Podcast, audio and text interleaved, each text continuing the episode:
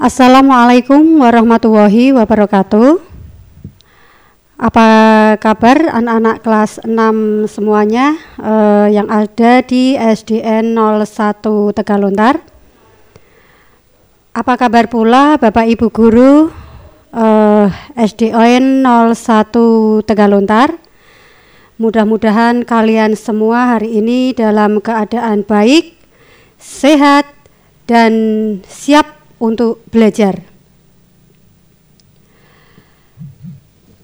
Tak terasa sudah pukul 10 ya. Ini berarti kita mulai untuk uh, mendengarkan siaran radio khusus kelas 6 di Kejarakom kelas mengajar radio komunitas di 107,9 FM Seragi. Nah, untuk itu anak-anak tetap semangat belajar dan jangan lupa untuk selalu menjaga protokol kesehatan. Anak-anak, eh, hari ini Bu Guru akan menyampaikan materi pembelajaran PPKN. Namun sebelum pembelajaran dimulai, kita terlebih dahulu untuk berdoa. Berdoa mulai.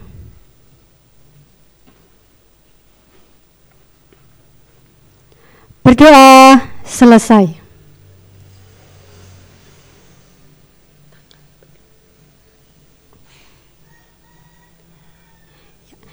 Ya, eh, hari ini hari Senin tanggal 30 Agustus eh, 2021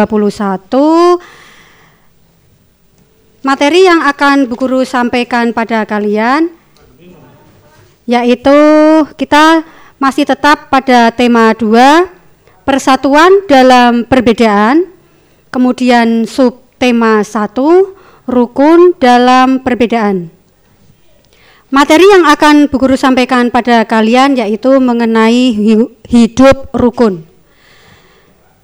Namun uh, untuk itu kalian persiapkan peralatan tulisnya terutama LKS ya kalian buka halaman 24 nanti kita juga ada evaluasi ya kita mengerjakan bersama-sama Bu Guru akan membimbing kalian supaya kita belajar bersama melalui siaran radio ini ya anak-anak jadi uh, tolong walaupun misalkan Bu Haryati tidak memberikan tugas ya jadi uh, kita belajar uh, apa untuk mengerjakan soal ya setelah pembelajaran ini selesai ya supaya materi ini cepat selesai karena pada minggu pertama bulan September kalau tidak salah itu tanggal 5, 5 September itu kita sudah menghadapi PTS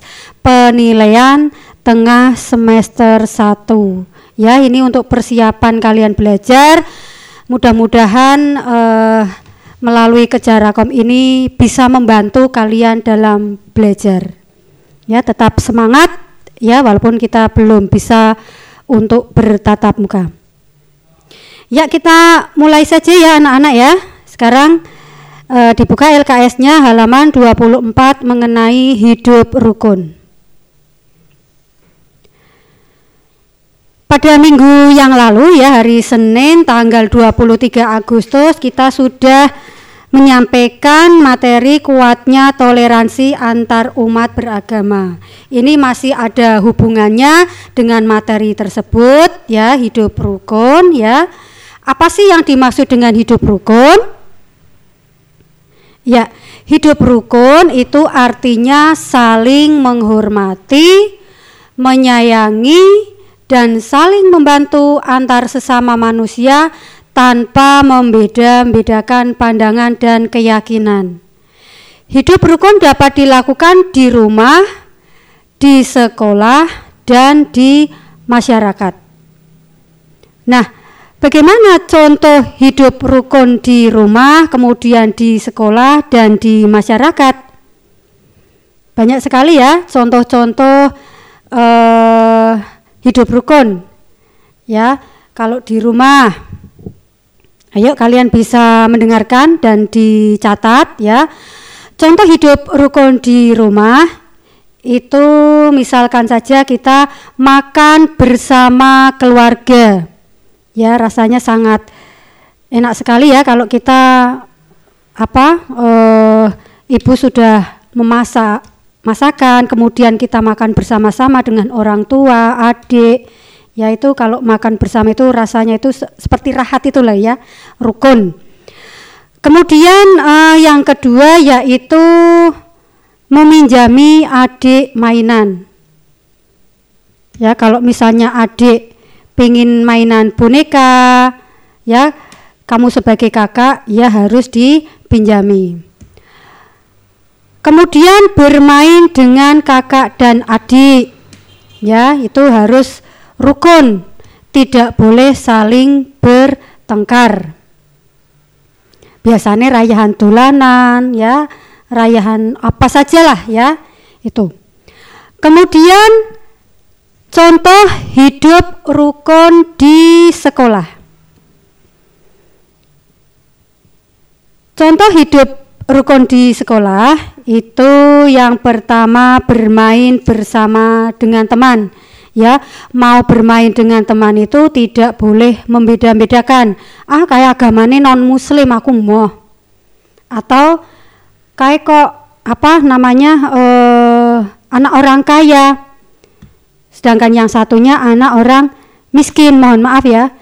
Aku pak konconane karo sing suge-suge nah itu tidak boleh. Harus bermain bersama. Ya tidak boleh memandang si A si B itu kaya atau miskin kemudian yang ketiga yaitu piket bersama ya karena sudah dijadwal piketnya mungkin setiap hari Jumat atau Senin ya itu dilaksanakan secara bersama sesuai dengan jadwalnya. Yang namanya piket itu berangkatnya harus lebih awal. Namun ini karena keadaannya sedang begini ya, jadi belum bisa untuk berangkat ke sekolah. Jadi belum bisa untuk piket bersama. Kemudian contoh yang ketiga yaitu berbagi makanan dengan teman. Misalkan saja kok pada saat jam istirahat itu ada teman kalian lupa tidak membawa uang saku. Nah, kamu sebagai teman yang baik, ya kamu ya istilahnya ke atau barangkali kamu bawa makanan lebih banyak. Ya, terus teman kalian di diberi.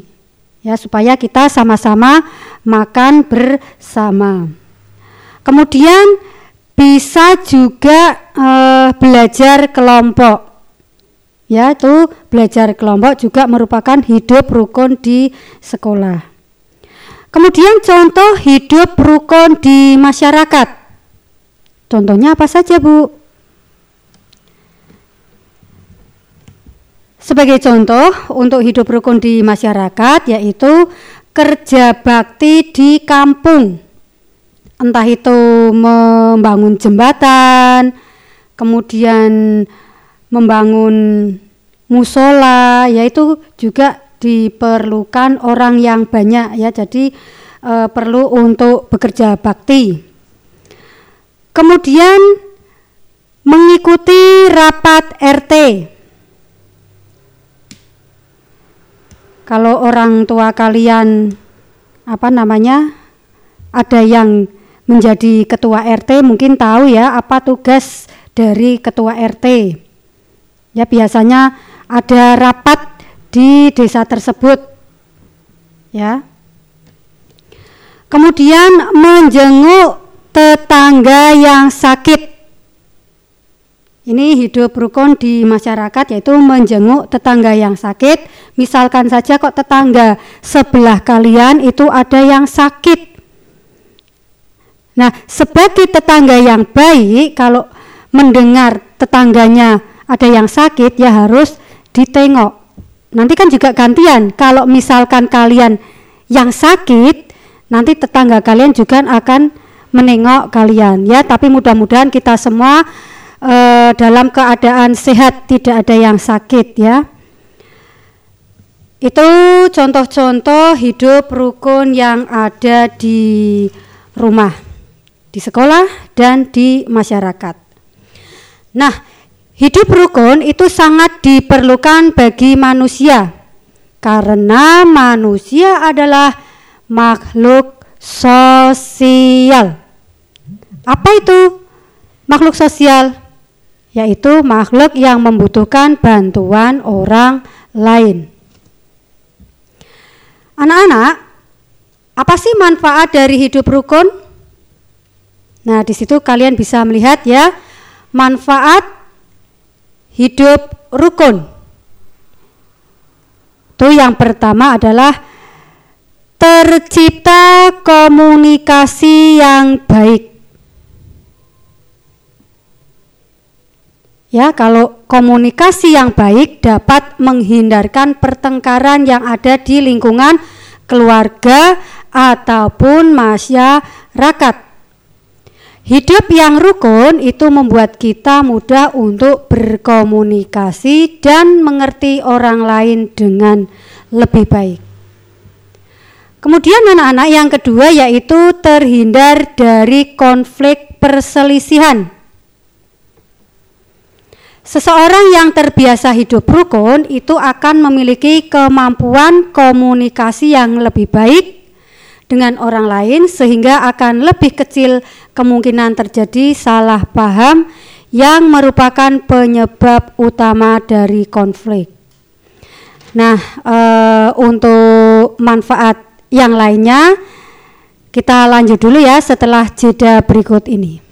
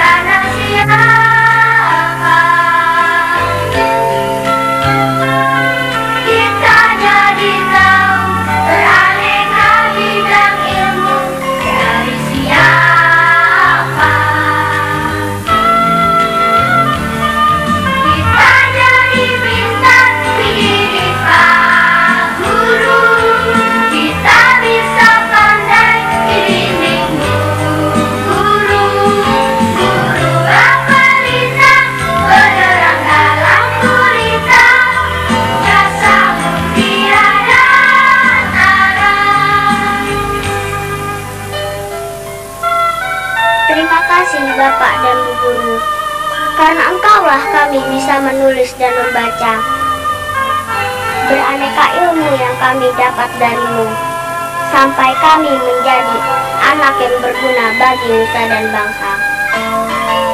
Pak Guru dan Bu Guru, jasamu tiada taraf.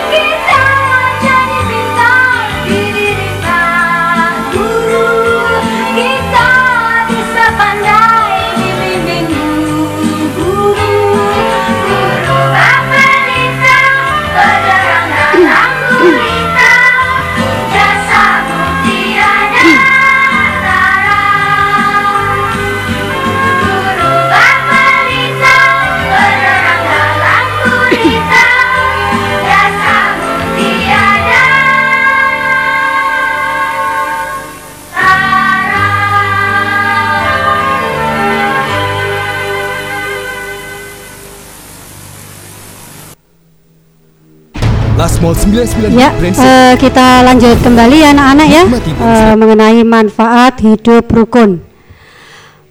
Manfaat hidup rukun yang ketiga yaitu menghargai perbedaan.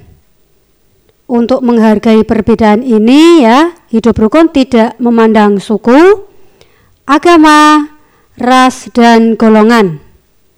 Setiap orang memiliki karakter unik masing-masing dan pasti memiliki perbedaan ya anak-anak Melalui hidup rukun ini kita dapat menghargai perbedaan yang ada. Selanjutnya yaitu tercipta keharmonisan bersama. dalam saling membantu dan tolong menolong satu sama lain itu akan menciptakan suasana yang harmonis. Satu sama lain juga akan selalu ada saat membutuhkan bantuan. Begitu juga sebaliknya akan merasa terpanggil saat orang lain membutuhkan bantuan. Manfaat yang selanjutnya yaitu menciptakan keamanan dan kenyamanan dalam hal ini, hidup rukun menjadikan kehidupan lebih aman dan nyaman. Jika kita hidup menjaga hubungan baik, tentu saja tidak ada ancaman dari pihak lain. Hubungan baik akan memberikan dampak yang positif dalam kehidupan bermasyarakat, sehingga tercipta keamanan dan kenyamanan. Selanjutnya, yaitu memiliki banyak teman.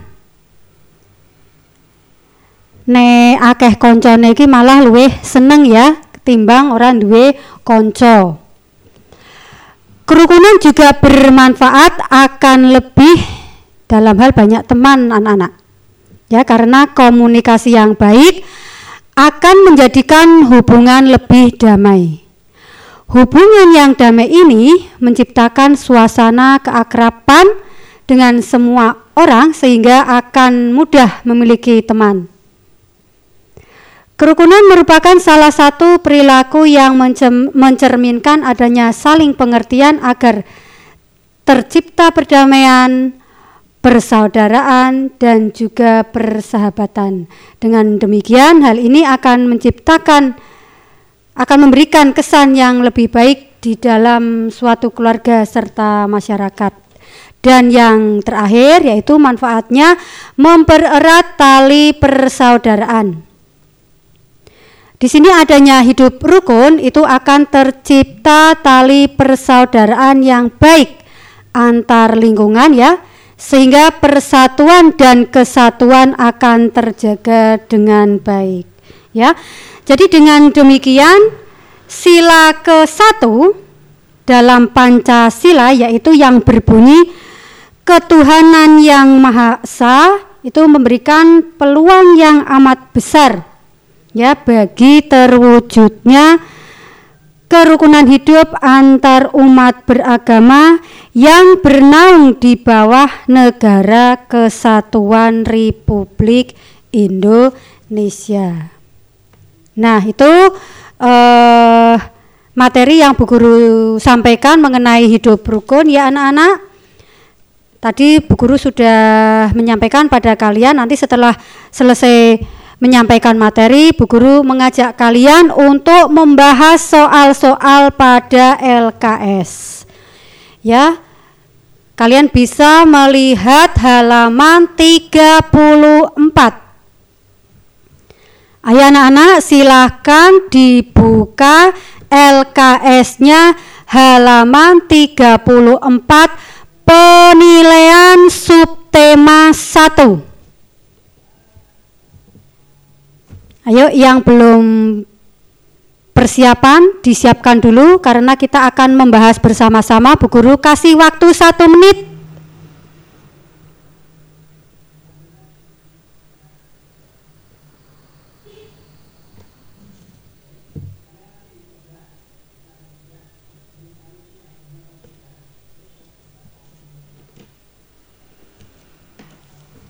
Ya, sudah siap anak-anak? Oke, sekarang mari kita bahas bersama-sama ya uh, soal PPKN mengenai apa kerukunan hidup ya. Ini mungkin nyampur sama materi yang minggu kemarin tentang toleransi hidup beragama. Sekarang dilihat nomor satu Ya nomor 1 sampai 3 itu mengenai pilihan ganda ya. Itu soalnya berupa pilihan ganda nomor 1. Keberagaman suku yang ada di Indonesia harus dimaknai sebagai apa kira-kira jawabannya anak-anak? Jawabannya adalah sebagai kekayaan bangsa yang C. Mengapa jawabannya yang C anak-anak? Yang kekayaan bangsa karena ya karena Indonesia sebagai sumber kekayaan yang melimpah dan dapat meningkatkan devisa negara ya. Sehingga Indonesia ini dikenal sebagai bangsa yang kaya dengan adat istiadatnya. Sekarang Bu Guru matanya, adat istiadat di Indonesia itu kan banyak ya. Misalkan saja adat yang ada di Jawa Tengah. Tidak usah jauh-jauh, itu berada di Dieng. Adakah kalian yang sudah pernah berwisata ke Dieng, anak-anak? Alhamdulillah ya, kalau uh, sudah ada yang pernah ke sana ya, pasti tahu kalian keadaan di sana itu bagaimana ya dingin ya karena di daerah dataran tinggi, daerah pegunungan. Nah, di daerah Dieng ini tempat wisata Dieng ini cukup terkenal ya. Di sana ada adat upacara pemotongan rambut gimbal. Ya, atau yang biasa disebut ruatan kalau tidak salah ini. Ya ruatan itu pemotongan rambut gimbal. Nah, menurut adat tersebut ya, rambut gimbal ini dianggap membawa musibah. Ya. Dan upacara tersebut itu dilaksanakan setiap setahun sekali.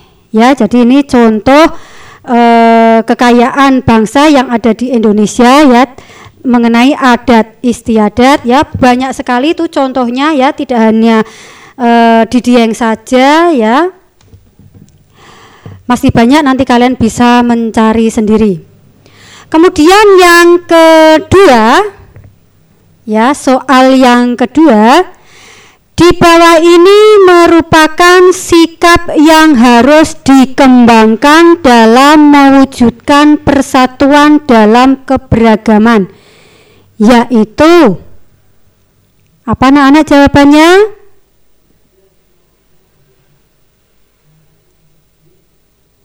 Jawabannya adalah yang D. Menerima keberagaman suku dan budaya sebagai kekayaan bangsa. Ya, itu untuk nomor dua. Selanjutnya nomor tiga. Kita harus rukun dengan teman yang berbeda agama dengan cara. Yuk kira-kira jawabannya apa itu?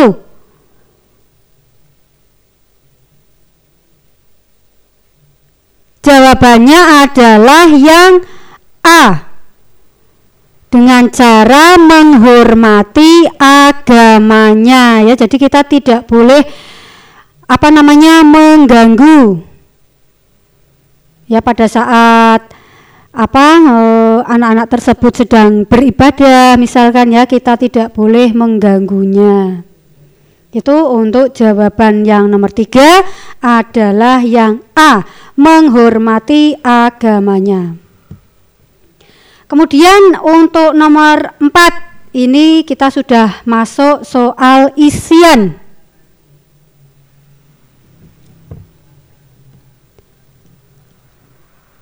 Maksud dari semboyan Bhinneka Tunggal Ika, nah ini kalian tentunya masih ingat ya, semboyan Bhinneka Tunggal Ika, yaitu apa anak-anak? Ya bisa ditulis ya. Berbeda-beda tetapi tetap satu. Ya, itu semboyan bineka tunggal ika. Artinya walaupun berbeda kita tetap satu maupun apa namanya uh, walaupun agama kita itu ada banyak ya berbeda tetapi kita tetap sama, tetap satu rumpun.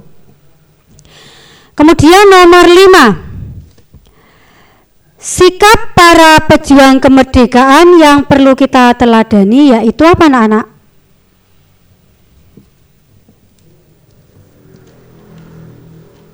Sikap para pejuang kemerdekaan yang perlu kita teladani yaitu yang pertama membela kebenaran dan keadilan.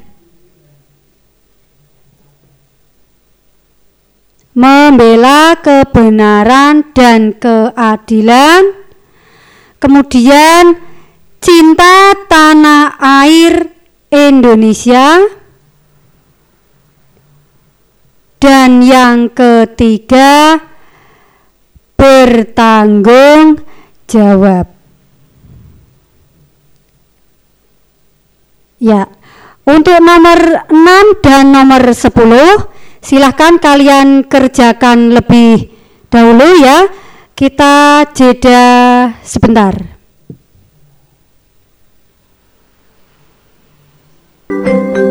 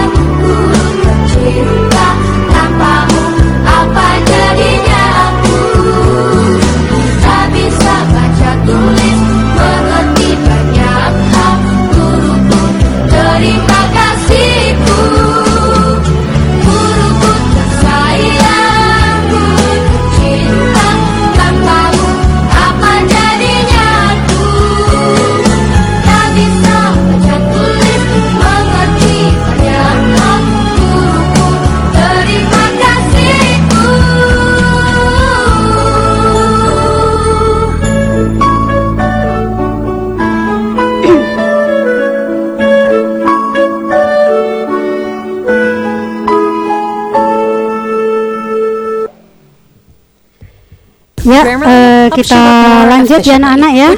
Oke, sekarang nomor 6. Bagaimana sudah dikerjakan untuk nomor 6 sampai nomor 10?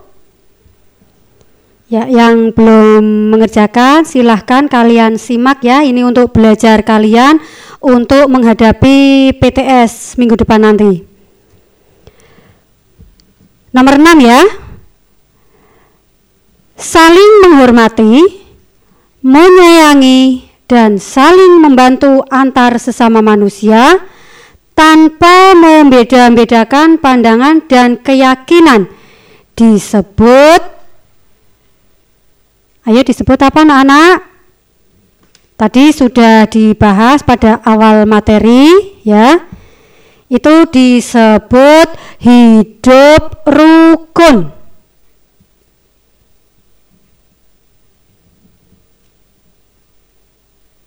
Ya, kalau sudah ditulis, selanjutnya nomor 7. Apa saja perbedaan yang ada pada masyarakat Indonesia?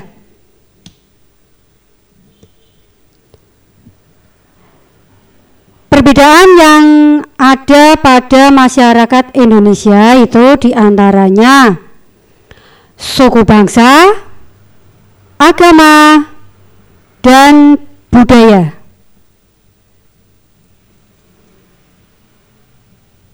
Di Indonesia ya itu memiliki enam agama. Islam, Kristen, Katolik, Hindu, Buddha, dan Konghucu. Kemudian nomor delapan, bagaimana kita menyikapi perbedaan di masyarakat? Yang pertama yaitu dengan cara bekerja sama. Kemudian menghormati atau menghargai pendapat antar warga masyarakat.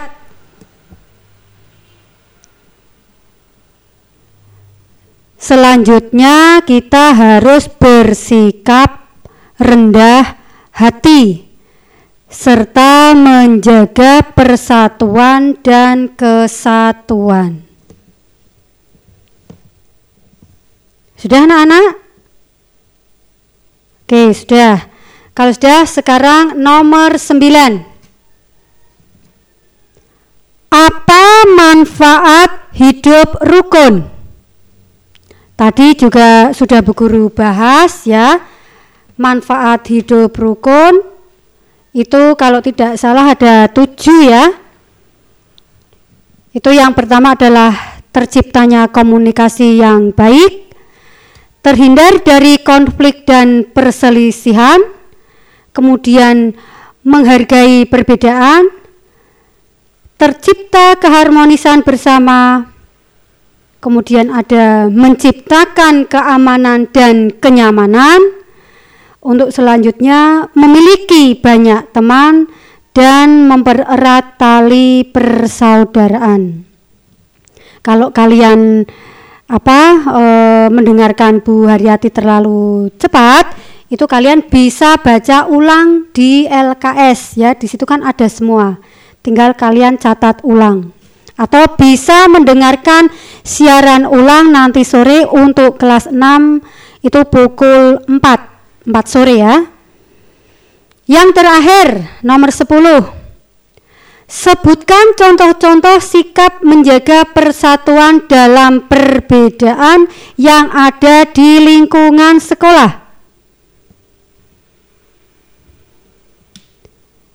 Contohnya yaitu berteman dengan semua siswa di sekolah tanpa membeda-bedakan agama dan suku. Kemudian contoh yang selanjutnya yaitu membantu teman yang sedang kesulitan.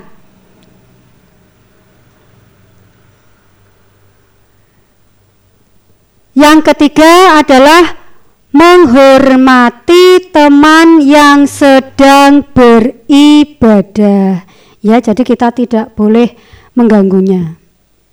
Ya itu beberapa contoh sikap dalam menjaga persatuan dalam perbedaan yang ada di lingkungan sekolah. Yaitu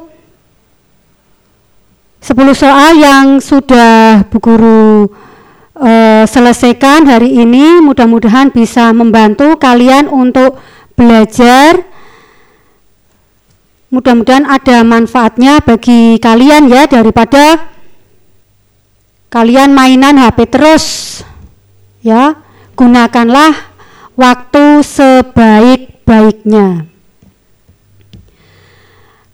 Kemudian anak-anak kalian siapkan HP-nya untuk mengebel Bu Haryati ya. Nanti ada beberapa pertanyaan yang bisa menjawab seperti Pak Usan kemarin ya akan Bu Guru beri hadiah. Tahun lalu Bu Haryati juga seperti ini ya, pernah memberikan kuis kemudian dapat hadiah dari Bu Haryati. Ayo siapkan HP kalian untuk mengebel Bu Haryati. Yang sudah tahu langsung dicari nomornya Bu Haryati.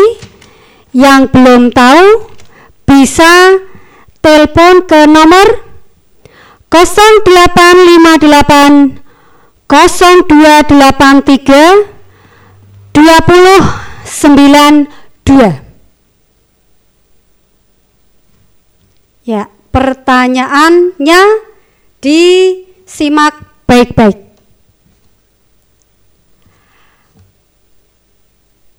Apa isi apa ya? Apa semboyan apa arti semboyan binika tunggal ika? Silahkan untuk menghubungi Bu Haryati. Oke, ini ada yang masuk. Halo, assalamualaikum. Waalaikumsalam. Arti dari semboyan Bhinneka Tunggal Ika adalah berbeda-beda tapi tetap satu jiwa. Iya. Iya, betul jawabannya. Ya, ini mungkin suaranya tidak kedengeran ya di radio. Ini Mbak Caca ya tadi yang ngebel Bu Haryati. Oke, Bu Guru tutup ya Mbak Caca ya. Terima kasih jawabannya sudah betul. Ya, jadi apa arti semboyan Bhinneka Tunggal Ika? Jawabannya adalah berbeda-beda tetapi tetap satu jua. Ini tidak masuk di radio ya. Tolong operator bisa Ya, nanti ada pertanyaan satu lagi ya, tapi nunggu dulu. Kalian siap-siap saja dulu yang yang sudah ngebel tidak usah ngebel lagi ya, memberi kesempatan yang teman yang lain. Ya, siap ya? Soal yang kedua. Soal yang kedua didengarkan. Tadi yang ngebel ada beberapa anak itu ya, yang bisa masuk hanya satu. Yang kedua, dengarkan baik-baik. Apa dasar negara Indonesia? Silahkan menghubungi Bu Haryati.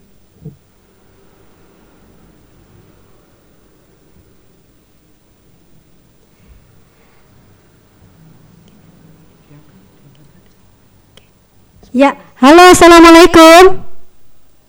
Waalaikumsalam. Dengan siapa? Deska, Desta? Oh iya, Mas Desta. Ya, gimana kabarnya Mas Desta? Baik, Baik, alhamdulillah sehat. sehat. Ya, jawabannya apa Mas Desta? Pancasila. Pancasila. Ya, jawabannya betul ya Mas Desta. Ya, Bu Guru matikan ini Mas Desta ya teleponnya.